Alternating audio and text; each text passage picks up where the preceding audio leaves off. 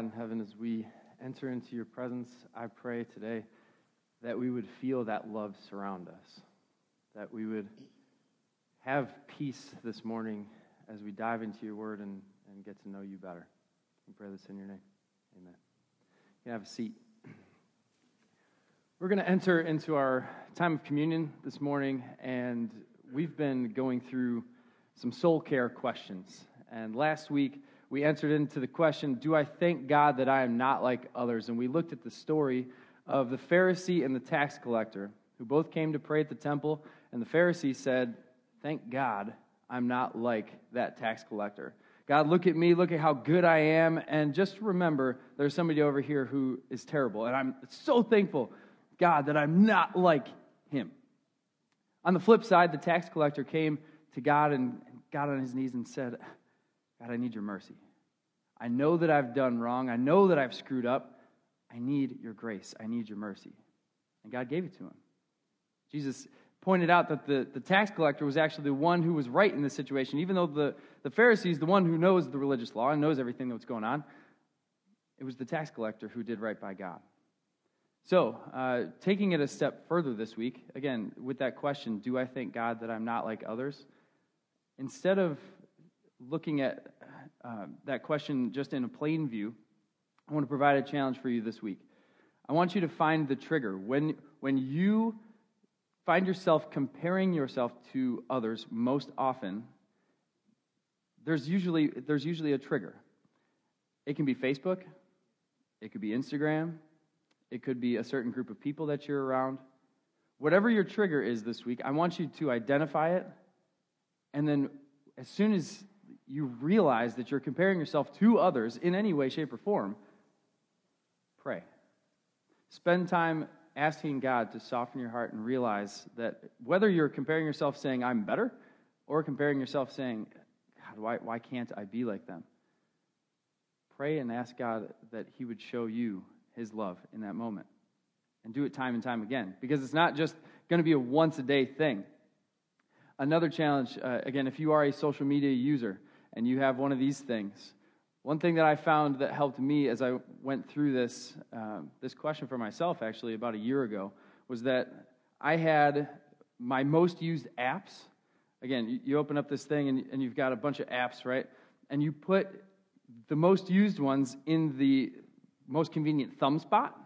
So I'd go through and every morning I'd wake up and Yahoo Fantasy Sports is in that number one thumb spot. Then right next to it's Facebook. And then right above that's Instagram. So my, my little L is my, my most convenient thumb spots are those three things. And I started to realize that I was going through a period of being short with my wife and comparing myself to whether it's my friends' fantasy teams and saying, oh man, I like I want their team. Or and that sounds ridiculous to some of you, but I'm competitive, okay? Uh, or or going on Instagram and seeing like, you know, I'm having a little bit of FOMO because I'm seeing my friends go do things uh, that I wasn't a part of or whatever, and, and I'd start comparing myself to, uh, to what's going on. And instead, what I had to do was I had to take those apps and I, I had to put, the, I put them in a folder where it's really inconvenient to get my, I put it all the way in the top right corner. And I, because I usually, when I'm on my phone, I'm using my left hand. So, like, in order for me to get to those apps, I really got to make a conscious effort to get up there. And instead, what I did was I put the Echo app the Bible, and the Bible app in my two most convenient thumb spots. So now, when I find myself in those, in those positions, the most convenient thing is for me to go to God's Word and, and again, read, spend time in prayer through the, again, the, the Echo app is like a prayer reminder um, app. So going to those two things first will put you in a mindset where you're able to put things in perspective, not just in your perspective, but in God's perspective, and realize that God's got a plan for you, and that it's it's a pretty great plan if we let it live out. So. Um, maybe for again we're going to take about 30 seconds of silence maybe you want to do that right now maybe you want to switch around some apps on your phone that's totally okay uh, maybe you need to pray and just ask god god help me identify that trigger for me that um, keeps pushing me to compare myself to others. whatever it may be, spend this next 30 seconds or so uh, just in silence, thinking about that and uh, preparing yourself for the, for the week.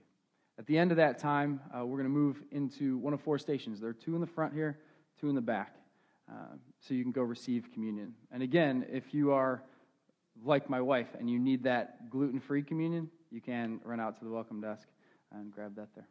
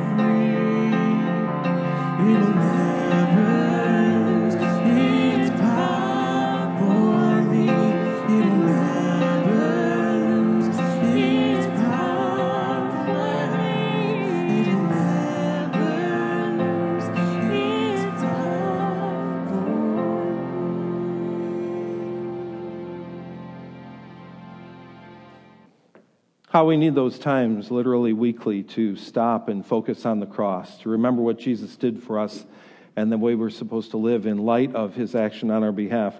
I loved your question on triggers. I mean, it didn't take me three seconds to know mine. You know, I live mostly in my head. I like to think. And so that's all I have to do is turn on uh, the news of a viewpoint that is not my own. And I sit there going, How in the world could people be so dumb? And I know, because you do that too when you look at the way I think. And, you know, it's just, it's amazing that, and I'll find myself in those moments going, How dare I? Set myself up that way. So, you know, this is a moment of pride. It's a moment of confession that um, yeah I, I, I, do that it was it was immediate so hopefully your trigger was there immediately as well and you were able to stop and say wow god you know i, I am more like that more like that guy in the temple that i actually thought i, I do tend to compare myself and myself in ways that uh, comes across in a in a haughty proud manner and, and need forgiveness for that so thank you our servers are coming to receive the offering right now. And as they do uh, for the first time in a couple weeks here, we have the links up there for you. Tell us again what the little plus mark is all about yeah, by so the blue arrow. The links is an email that gets sent out with our daily announcements at 8 a.m. every Sunday morning.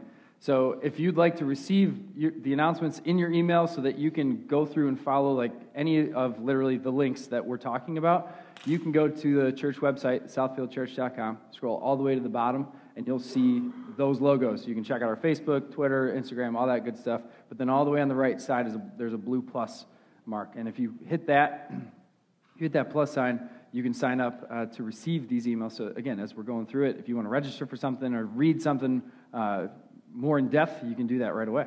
And we call it the links because they literally are full of links, ways to be able to respond right now. So you don't have to feel guilty about pulling out your phone or tablet right now. Go ahead and pull it out because we do have some things we need you to sign up for. Uh, the first one there is about coffee teardown. If you've been looking for a for a serve, this might be a great one for you, just getting involved uh, on a regular basis. Uh, basically, they, it's a monthly schedule uh, to be able to be involved in making sure that coffee goes away after the end of a service. So if you're open to that, you can, you can click on that link. And they're also looking for people who would occasionally sub. So maybe month, a month doesn't work for you, but you could do it every once in a while. That'd be great.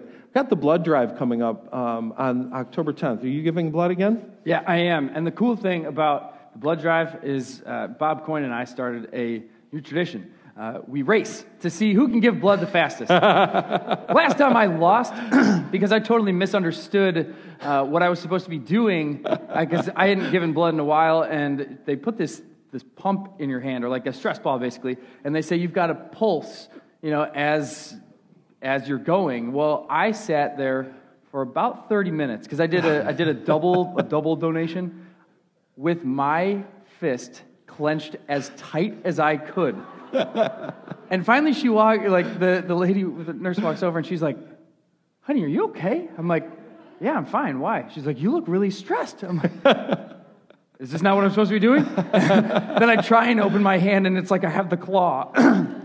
Excuse me. Uh, but yeah, the, the cool thing about the blood drive, again, it's October 27th. Uh, we are going to be, we have the opportunity for every successful unit of blood that we get, uh, because we're going to have some students working it and running it, we actually get $10 per unit of blood, uh, literally to use for students for, uh, for any of that. So we've actually purchased some equipment. Uh, the TV in the in the Nook uh, was purchased with money that Blood we received money. because yeah. well, I wasn't going there, but blood money, yeah. Come give us your blood. No. Um, but it's it's really cool that we're able to not only help uh, people who need blood, and again, my my grandpa, you know, in the, in the few years before he passed, was going for transfusions sometimes two, three times a week. Um, so it has a, a personal spot for. we wouldn't for have had those last couple of years with him if not for Yeah. people giving their blood. It means Yeah. it really means a lot. There's It a huge personal appeal, but then we also are able to see how it, how we're able to, to do cool things around the church. So Mm-hmm. again, it's a really good event. Uh, if you're scared of needles, sorry, uh, but but it is it's it's a really cool thing. So we'd love to have you get signed up for that. And then I want you to know that the membership seminar is actually starting this week. So that'll be a, a three week a three week course that we'll be doing and give you a chance to learn about the, the history and nature of our church and ask questions. I'll be there. You can ask me anything and, and I'll try my best to answer. So uh, that's the 9th, 16th, and 23rd. On all of those, you can go ahead and register or learn more. It- It's all there ready to go for you. So um, do you have any student stuff? Nothing nothing extra special except for refuge on Halloween. We are actually going to be moving it back from 6:30 to 8:30 to 7 to 9 because we had an outburst of students who were like, "But we have thir- we're going to miss 30 minutes of trick or treating." Like, all right, fine. Uh, so it's actually going to work a little better with the event that we have planned for that night. Uh, so on October 31st, Refuge will meet from 7 p.m. to 9 p.m. Good deal. And new dads, don't leave. New dads, just remember um, there's a thing called the daddy tax. So you're allowed to take anything your kid collects. It, it works out really well. Or at least the Uh, you can you can tell I've lived off the daddy tax for years. Leave leave them with like the orange and brown wax candy. There you Like go. that. There you go. I have determined that, sorry guys, this is not a great place to sit in our church anymore. Uh, this tends to be the area that people sit and then they decide they're not going to come anymore. So Aubrey's used to sit right there, and now they're gone. And there's Mark Begwin sitting in his red shirt, and today's Mark's last Sunday with us. Uh, Mark's going to be moving a couple hours south. I told him if he was committed to God, he would drive. But um, anyway, but no, his his uh, dad and Mark they're moving they're moving a little bit further south, and I I can't begin to express to you uh, how much Mark has meant to our family through the years. Mark's been here. He literally one of the one of the first people to come to our church and stay uh, after we came. Came in '96 along with the Webbers, and um, in so many ways has been involved in serving behind the scenes here. And it's just Roger years ago recruited him to mop the basement floor, not for pay, just to do it. And week after week after week, this guy would show up and make sure that that basement floor was ready for our kids. And then we move in here, and, and he's involved in making sure that chairs are set up every week. And then, of course, what, two weeks ago, we said we don't have to move chairs anymore. Mark said, fine, I can leave. So uh, it's just, it, it, there have been so many ways that he's been involved in silent serving. And then, along with our students, years you can years speak and to, years of to that. serving with our junior hires and Mark was so good at finding finding that kid who would float to the outside, uh, whether it was because they were uncomfortable with being in the large group or because they you know the activity that was going on didn't fit their persona. Mark would find that that student and reach out to them and show them love. And, and Mark has meant just an incredible amount to to Refuge and, and to our junior high ministry. And that, that bleeds into Green Lake and that bleeds into you know, everything that we do. So uh, can't thank you enough, man. So, Mark, we love you. We love you a lot. You will be greatly missed. Know that. You will be greatly missed.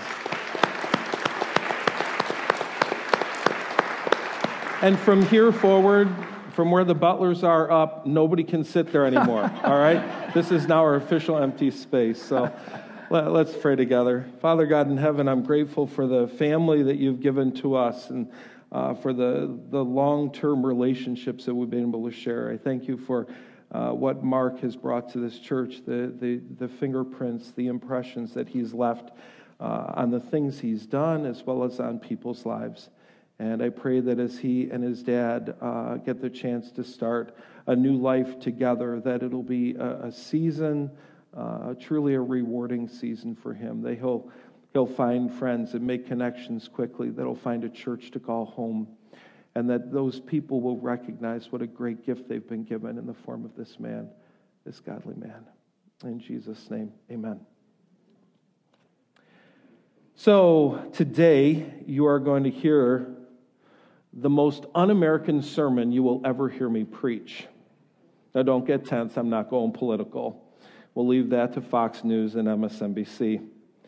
Nor am I going to rant about the president, the police, the military. Not that and I'm not going to address any of our many social ills. The core teaching of Jesus goes against everything you will hear preached in present day American culture. And by preached, I mean the nonstop flow of messaging that we are bombarded with by commercials, TV shows, talk show hosts, teachers, and just about anybody preaching the American gospel. The American gospel says you can have it all you should have it all. In fact, you should have what someone else has. The American gospel says the first shall be first and second is first loser. The American gospel avoids discomfort and pain. Steer clear of the tough stuff. The, the American gospel says, don't worry, there's a pill for that. The American gospel says, deny yourself nothing, indulge in everything. The American gospel says, that there is nothing a healthy dose of debt can't buy you. The American gospel has led to the formation of a nation with a deep sickness of the soul. Listen to these radical, un American words of Jesus. If any of you wants to be my follower, you must give up your own way. You must take up your cross and follow me. If you try to hang on to your life, you're going to lose it. But if you give up your life for my sake, you will save it. And what, you what does it benefit you? If you gain the whole world, but lose your soul, is there anything, anything at all, worth more than your soul? So let's break this down. Un American principle number one follow. Follow. I, I've read dozens of books on leadership. There are countless studies and seminars available to train people to lead better. Can you name one good book on followership? One. When's the last time you signed up for a course on getting better at getting in line and following someone else? If any of you wants to be my follower, Jesus said. The New International Version puts it this way if any of you wants to be my disciple, Jesus literally says, if anyone resolves to come after me. The word here is used also in, in John 12, 19, when Jesus rides into Jerusalem on Palm Sunday, and the Pharisees observe, look how the whole world has gone after him. That's a form of following. It is used in 1 Timothy 5:15 of people who have peeled off from Jesus to follow Satan instead. It's used in Revelation 13:3 of those who will follow after the beast. It's a term that implies giving your allegiance and your life over to someone else who will then take the lead. Now, if you've been listening to evangelical teaching for the past number of decades, you would likely be left to conclude that salvation is all about the benefits. It's about what we get from a relationship with Jesus. If you have a relationship with Jesus, you go to heaven when you die. If you have relationships with Jesus, you'll have less problems and less pain. Health and wealth will abound. Pray, live right, hold out your hands and expect an outpouring of God's blessing.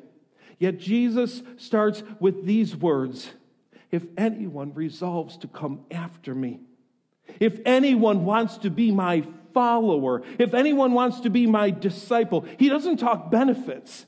He talks responsibilities. He doesn't talk about position. He talks about a posture, a posture of submission.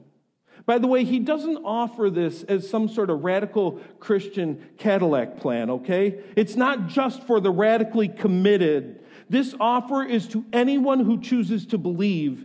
He does not say believe, then maybe follow. He says believing is following, and following is believing. Next line, un American principle number two you must give up your own way. The more classic way of stating this deny yourself. I hear two different implications in that wording. You must give up your own way or you must deny yourself. Deny yourself is, I think, the harder thing to hear. The American way is indulge yourself. If one is good, two is better. Never say no to you.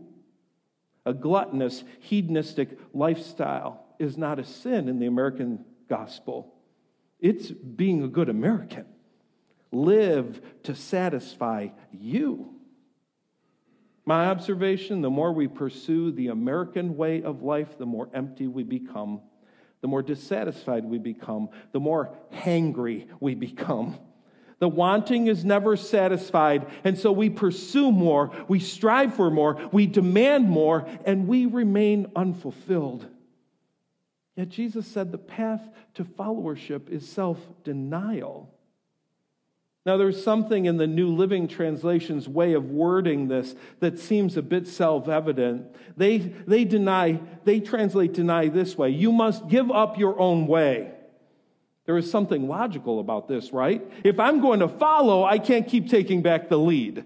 I can't choose to be the leader and the follower at the same time. My own way must go away. His way becomes my way.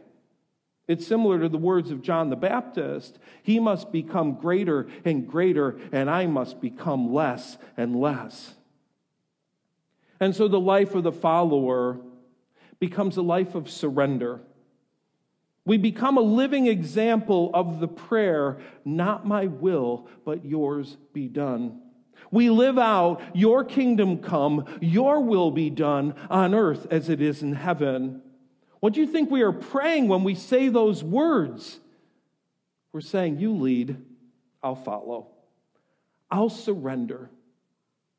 I trust you. Next line, un American principle number three you must take up your cross. Luke's, Luke makes it even more definitive. You must take up your cross daily. And so the question comes what does it mean to take up one's cross? This is not the only time Jesus uses this phrase in Matthew's gospel. In chapter 10, Jesus calls his 12 disciples and then he sends them out into the world to do mission. He gives them a long list of instructions as well as warnings. He tells them that this particular mission they're going on is to the lost sheep of Israel. It's, it's not to Gentiles, it's not to Samaritans, not at this time. He instructs them to go with no money and to freely accept generously extended hospitality. He tells them what to do if they're invited in, and he tells them what to do if they're rejected.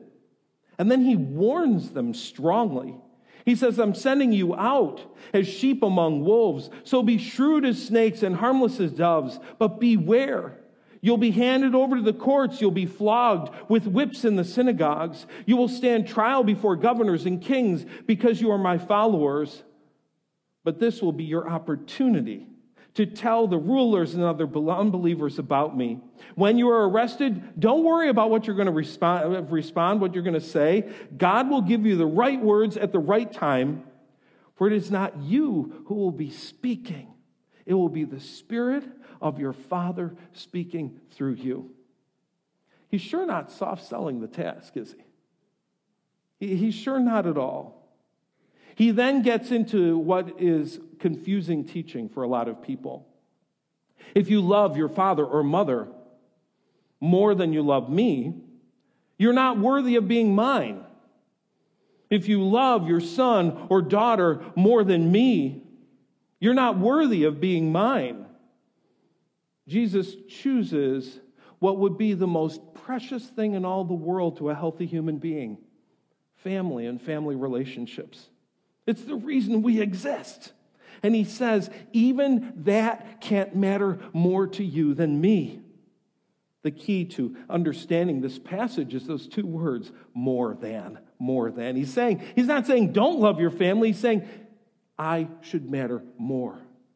And then he says, if you refuse to take up your cross and follow me, you are not worthy of being mine. If you cling to your life, you will lose it. But if you give up your life for me, you will find it.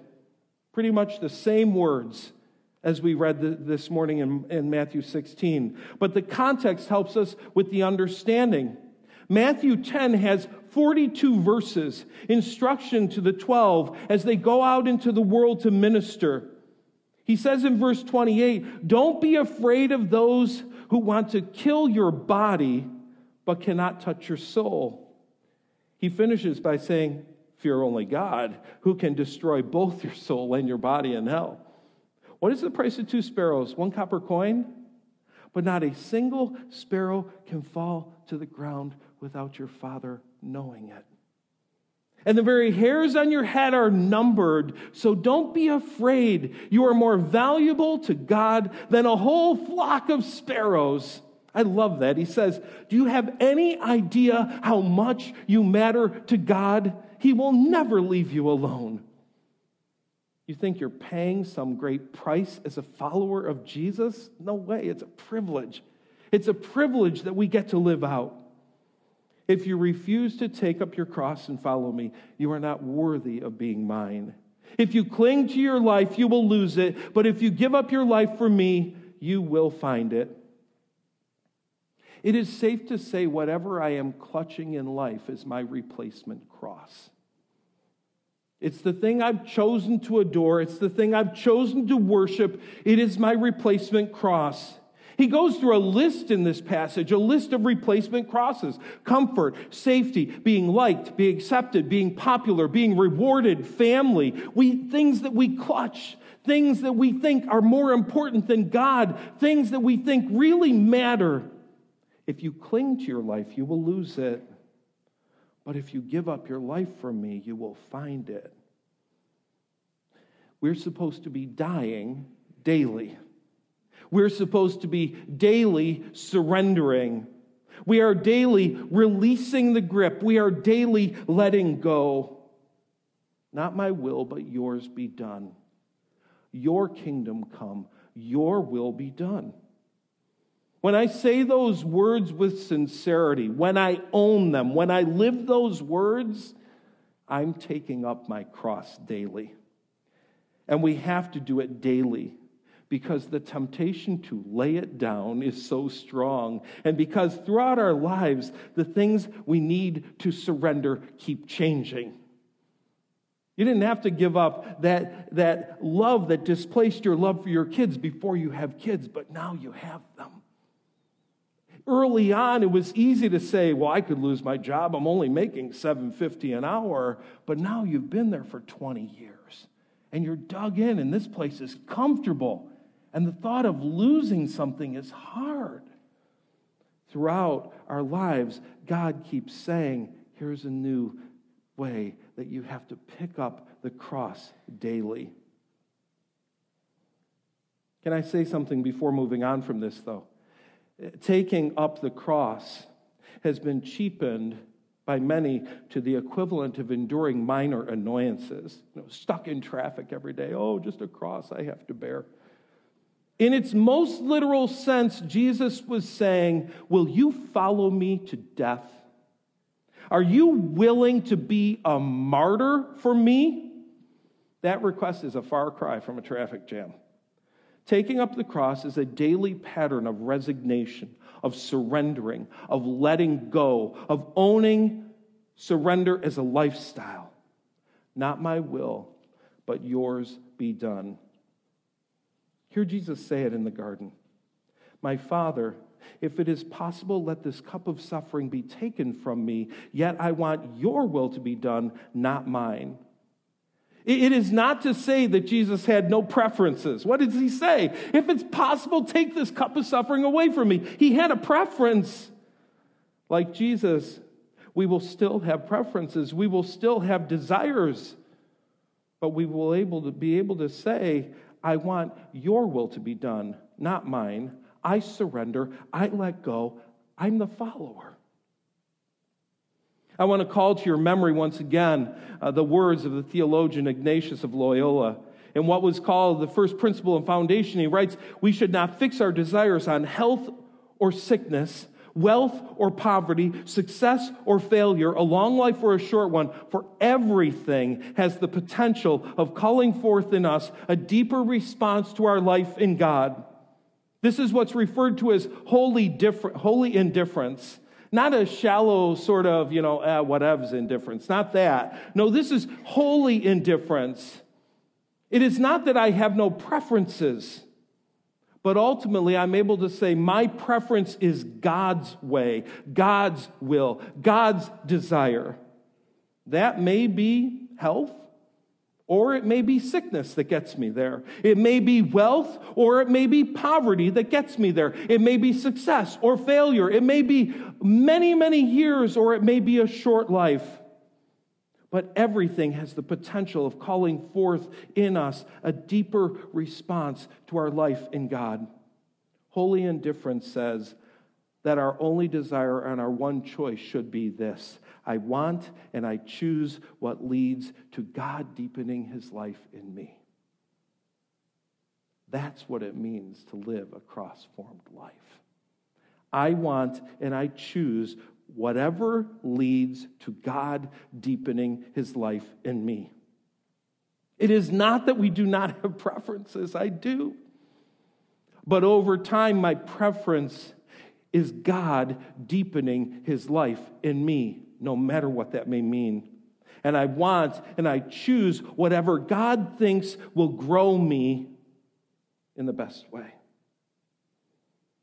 This is what it looks like to follow after Jesus. This is what it looks like to deny ourselves, to give up our own way, to shoulder our crosses daily, and to follow Jesus. This is what it means to live a cross shaped life.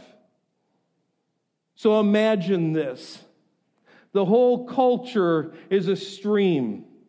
And all the fishies are swimming along with the current. We're all just swimming and swimming and swimming and having a great time. And every once in a while, one of the fish says, I'm going that way.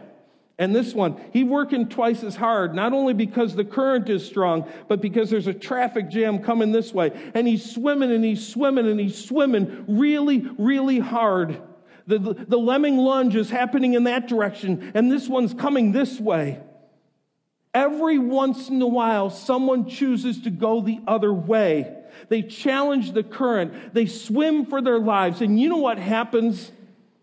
Everyone floating that way notices, including our kids, maybe especially our kids. They see what everybody else is doing, but you're not. You're not.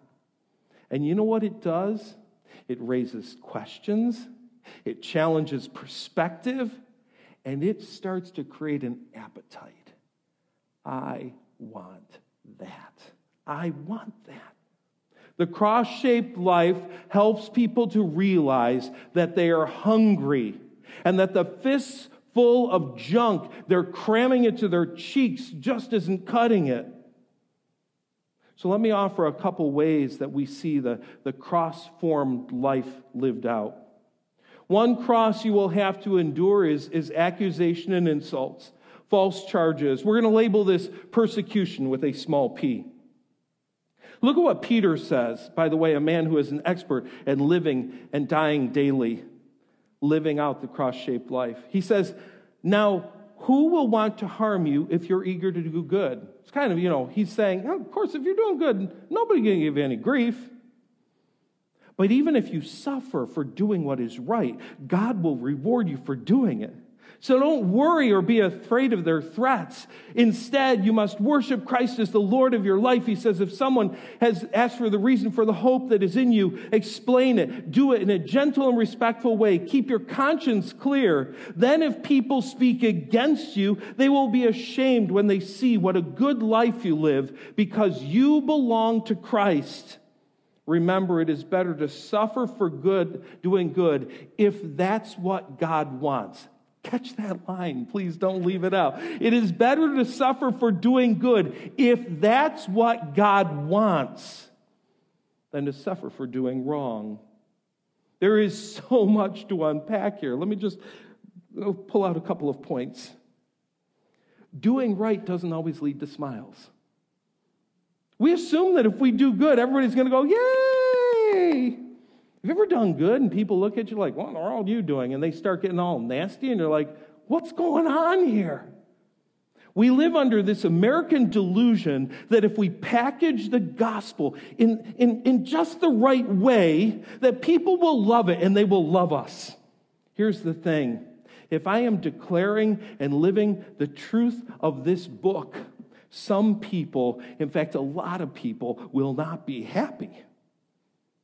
Doing right does not always lead to smiles, but doing right does lead to reward and it leads to awakening. This is important to see. We saw this last week as we examined 2 Corinthians chapter 4. The cross shaped life sees the bigger picture. Who am I living to please? I'm living to please the God of the universe. What am I living for? I'm not just living for now, I'm living for there and then for what's coming next. But even if you suffer for doing what is right, God will reward you for it, Peter says. Doing the right thing leads to reward, it also leads to awakening. He says, Then if people speak against you, they will be ashamed when they see what a good life you live because you belong to Christ. Eventually, they're just watching your reactions. They watch the way you react to insult, and you go, That's not the way people normally do this. And when they finally make the connection to your faith, something clicks inside.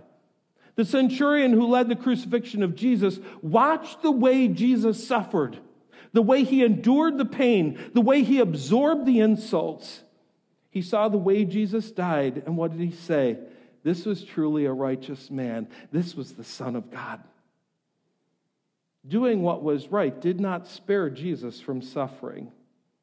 My Father, if it is possible, let this cup of suffering be taken away from me. He still suffered, but it did lead to the will of the Father being accomplished. In all of this, we've just begun to scratch the surface of what it means to live a cross shaped life.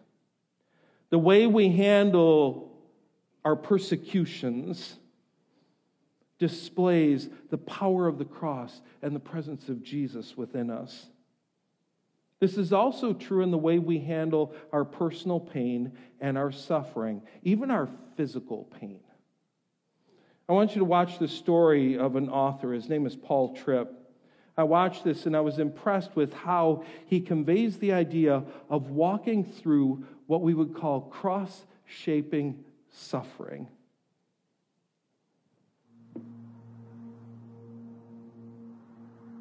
I cannot live as I once did. I cannot do what I once did. I cannot press through what you have chosen for me. I cannot break free.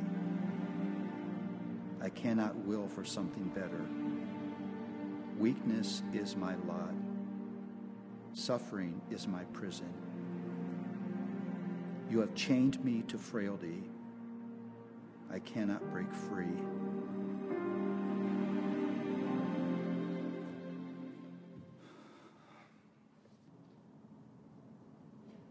October 19th of 2014, I walked over with Luella to Jefferson Hospital because I was having some minor symptoms. I thought maybe 45 minutes in the little examining room, they'd give me a medication and send me home. And was shocked when, within 15, 20 minutes, that there were doctors from five different departments in my examining room. I, I can remember laying there and hearing in the background doctors discussing whether they would put me on dialysis. I, I thought they had the wrong room. That was the first time I realized that whatever was going on in my body was way more serious than I had any concept of. The first 36 hours in the hospital, I went through unspeakable pain, full body spasms that felt like somebody was sticking a knife in me. It was unrelenting every two minutes. I wanted to die. My adult son said, I never knew this level of suffering existed, Dad. That first visit became 10 days, and it was 10 days to try to get a hold of my kidneys so they would not continue to disintegrate. It was then I realized that I would have to have follow up surgery. Little did I know that I would develop scar tissue that would mean another surgery, and that was six surgeries. I would never not be sick the rest of my life. There's the weakness of, of suffering, there's a loss of control, there's the pain of wondering what God is doing. There's this irrationality that how could it be that God would render me the weakest in my life at the point of my greatest influence? God was doing things in the heart of Paul Tripp that had long needed to be done. That what I would have named as faith in Christ was actually pride in my strength, pride in my ability to produce, pride in my physical health. That's not real faith.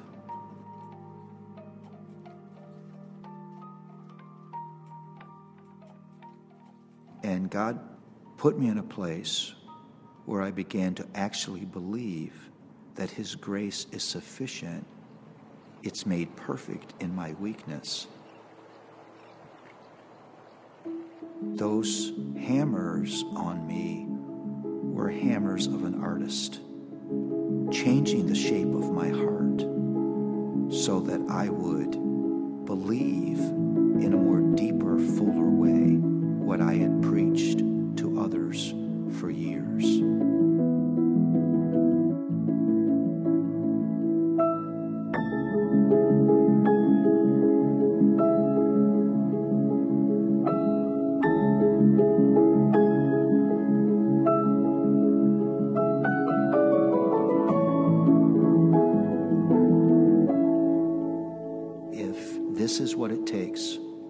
To produce that in me, this has been worth it.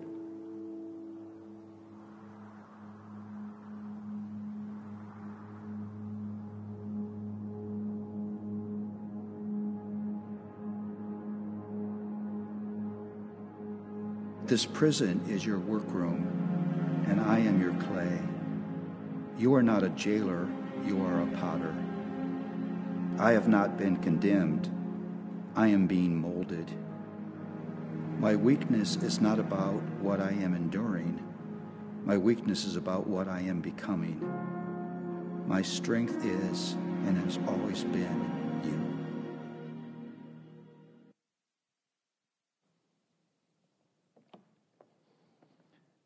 Remember that line. This is not about what I am enduring, this is about what I am becoming. If this is what it takes for God to grow this in me, then it is worth it. Incredible lines to be able to say. That's what it means to live a cross shaped life in the face of suffering.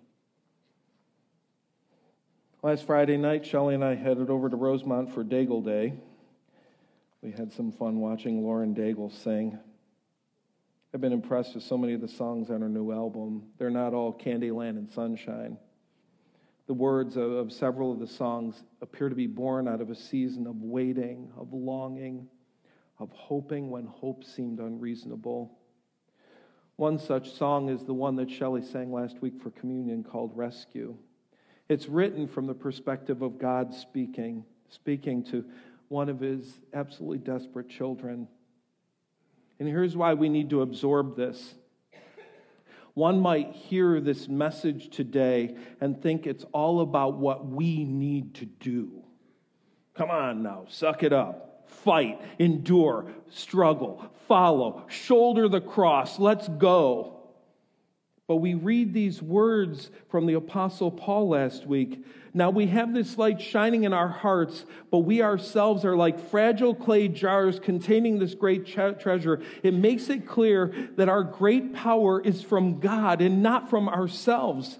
What is he saying? He's saying that our fragile nature proves that power shining through us is not self originated, it is the power of God. What does this generation need? It needs a power encounter. They need to see a demonstration of an inexplicable power. And you know what? We need that too. We need to know that we are not doing this on our own. We are not carrying our cross daily on our own. We're not just trying our hardest and giving it our best. No, we need to know that when we are weakest, when we are most broken, when we are most desperate, that's when the light of God's power comes shining through the cracks in our clay vessel. You are not alone in this. You don't, you don't take up your cross just to be good. You take it up so God can shine. At the moment you are most desperate and alone, he says, I will send out an army to find you in the middle of the darkest night. It's true. I will rescue you. I'll always be there. You are not alone. You are never, never, never alone. And so, living out a cross shaped life as followers of Jesus and as a church is far less about showing off our many successes and it is instead about highlighting our weaknesses, knowing it is then that God's presence and God's power shine through the cracks in our fragile pottery. As a church, we dedicate ourselves to stand courageously for truth. As a church, we dedicate ourselves to love lost people, broken people with great compassion. And as a church, we dedicate ourselves to live out a cross shaped life, a cross shaped gospel. Stand with me.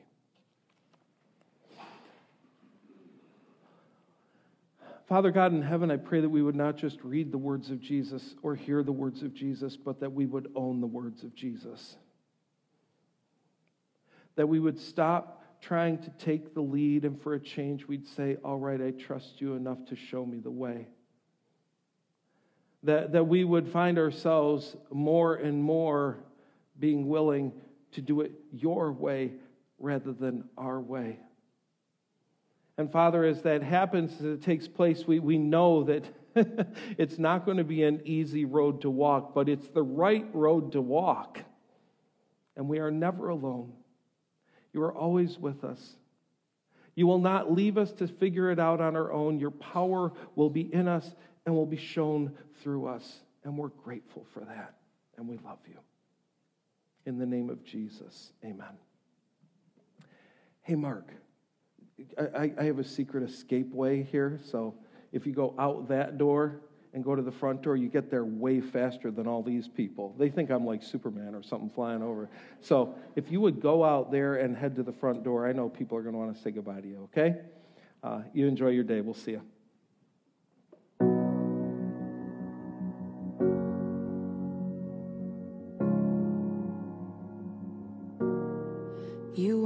Not hidden. There's never been a moment you were forgotten. You are not hopeless. Though you have been broken.